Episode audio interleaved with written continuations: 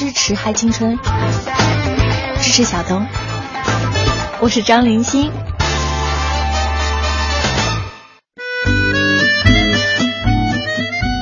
各位亲，这里是正在播出的《嗨青春》，我依然还是小东小东东。那在今天的节目当中，我们依旧请到的是曾经的金牌词作人、音乐人、电商领域的从业者，到如今的互联网创业时代的弄潮儿之一沈松松哥，欢迎他。哎，大家好，我是沈松啊。呃，我称他为沈爷啊，是因为关系越来越好了。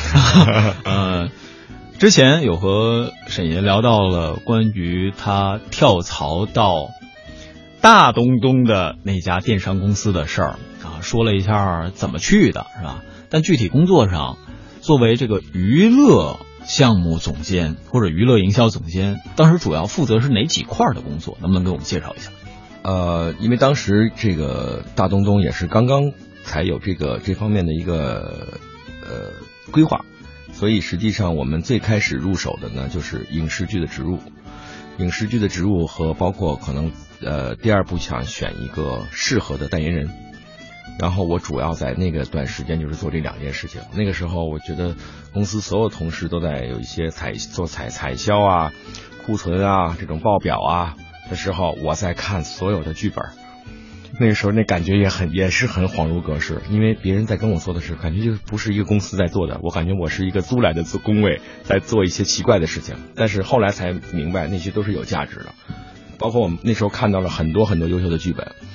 包括新报员的有有几部代表作，然后那个时间都是第一时间传到我们这个公司来看，看这些剧本哪些适合我们去做一些这种植入，因为那个时候可能还没有这种植入的概念这么这么强，嗯，大家伙呢只是想比如说做一个品牌展示，嗯，没有想到那么深层次的去把情节去做一个这种针对于商家的调整。这个是后来未来我们就是越聊越觉得，哎，可能那样才是一个未来以内容取胜，才能让大家记住你，不讨厌这个反感这个产品进到一个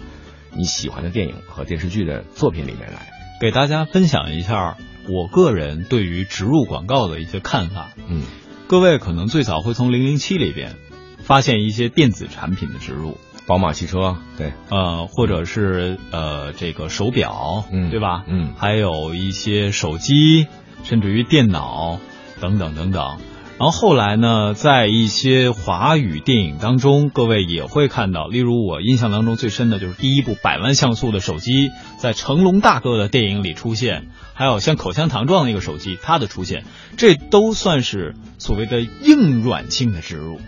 但是呢，在后来的一些电视剧当中，我们看到了一些，比如快递公司上门，然后呢是有交流、有对话，这样相对有情节性的植入。虽然各位会觉得这和曾经那个有什么样的差别啊？但是对于广告行业来说，这其实已经是一个全新的尝试。而尤其是我们在男人帮当中看到的有关于，呃，这个电商的一些品牌植入，可能就和。沈松沈爷是有关系的，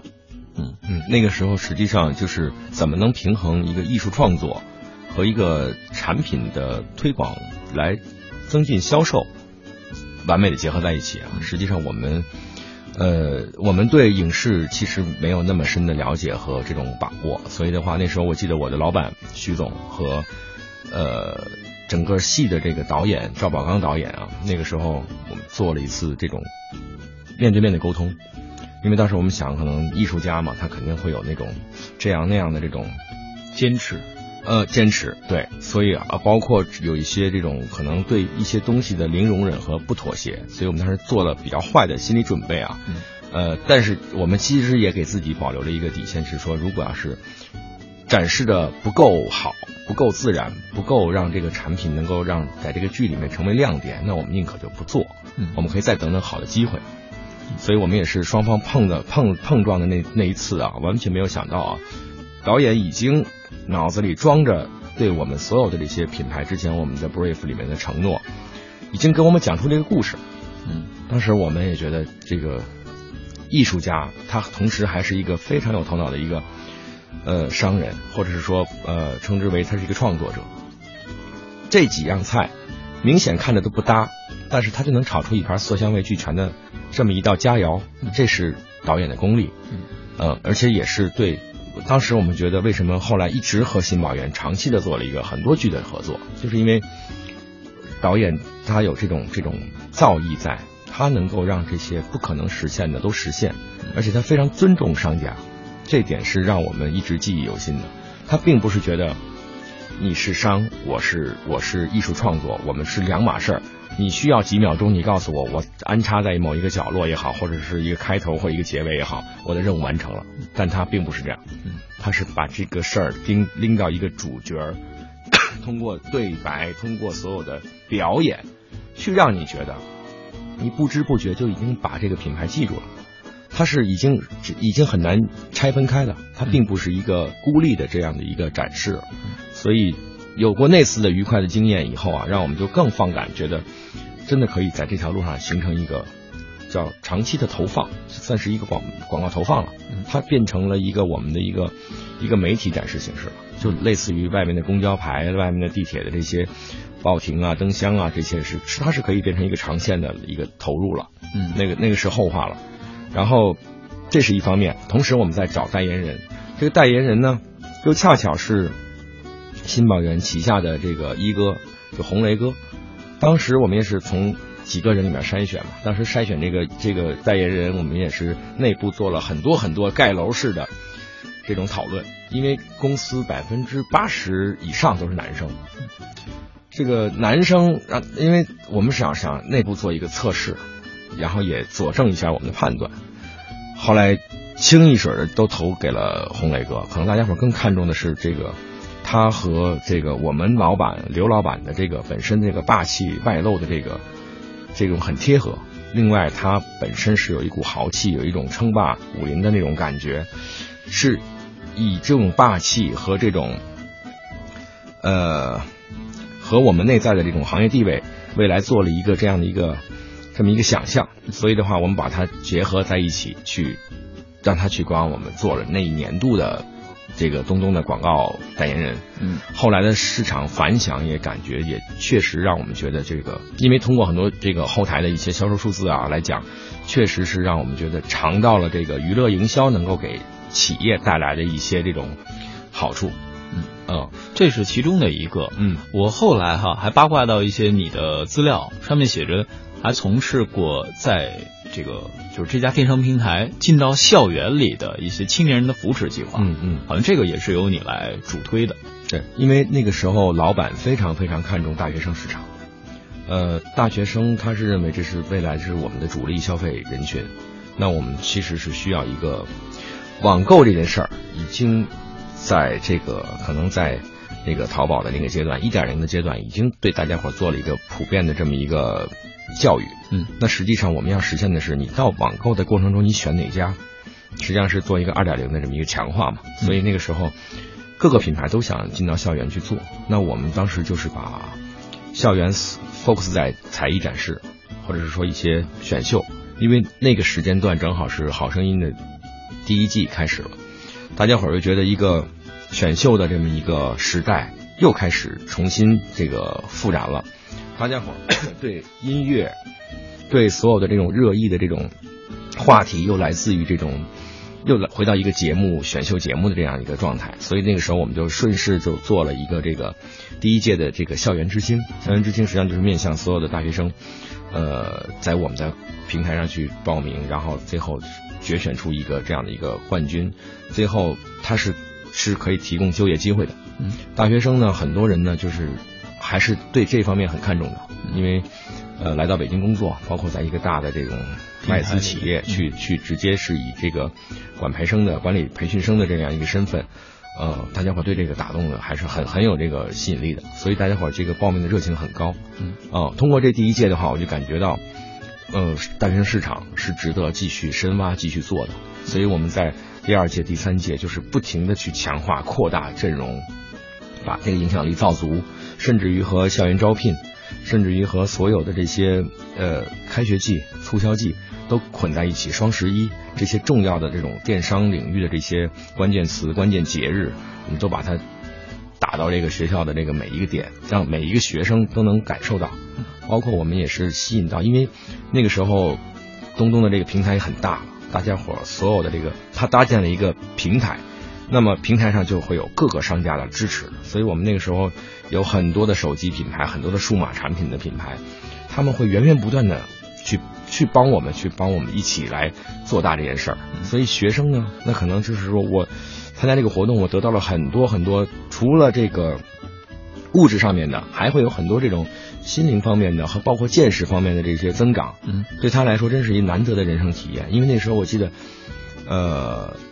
所有的明星已经到一线的水准了。那个时候基本上是蔡依林给他颁的那个奖，嗯，然后包括他这个这个年度的冠军是可以有很多很多在 QQ 音乐，因为我们和腾讯在合作嘛，有很多 QQ 音乐的推荐，包括他的什么这个所谓的女神的称号啊这些。和这些巨星同台，那在五棵松这样的这种万事达这样的这种场馆，那可能很多做了一辈子唱歌艺人，他都没有在这个舞台上去做一场演唱会，但是这些孩子们就能够通过京东的这样的一个活动，就能呈现出来。所以，就他们最后都跟我说，他说像像做了一场梦一样。对，而且大家伙儿这十天的培训，在北京集中培训，包括参观库房、参观我们的企业，大家伙儿就爱上了这个这个电商平台，也爱上了我们这个这个赛事。嗯，到最后走的时候，我记得当时我们庆功宴的时候，所有人围成一个大的圆圈，一起痛哭，就说我们什么时候还能再聚首？就那感觉真的是那个是场景，让我觉得我。一个七零后看到一些九五后那样的一个感觉，当时我会觉得对我触动特别大，因为我如果没有这样的机会，我是看不到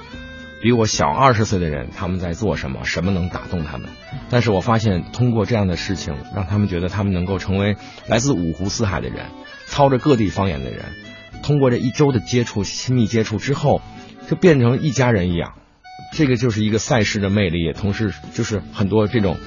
让人觉得这个推广是有价值的，大家伙儿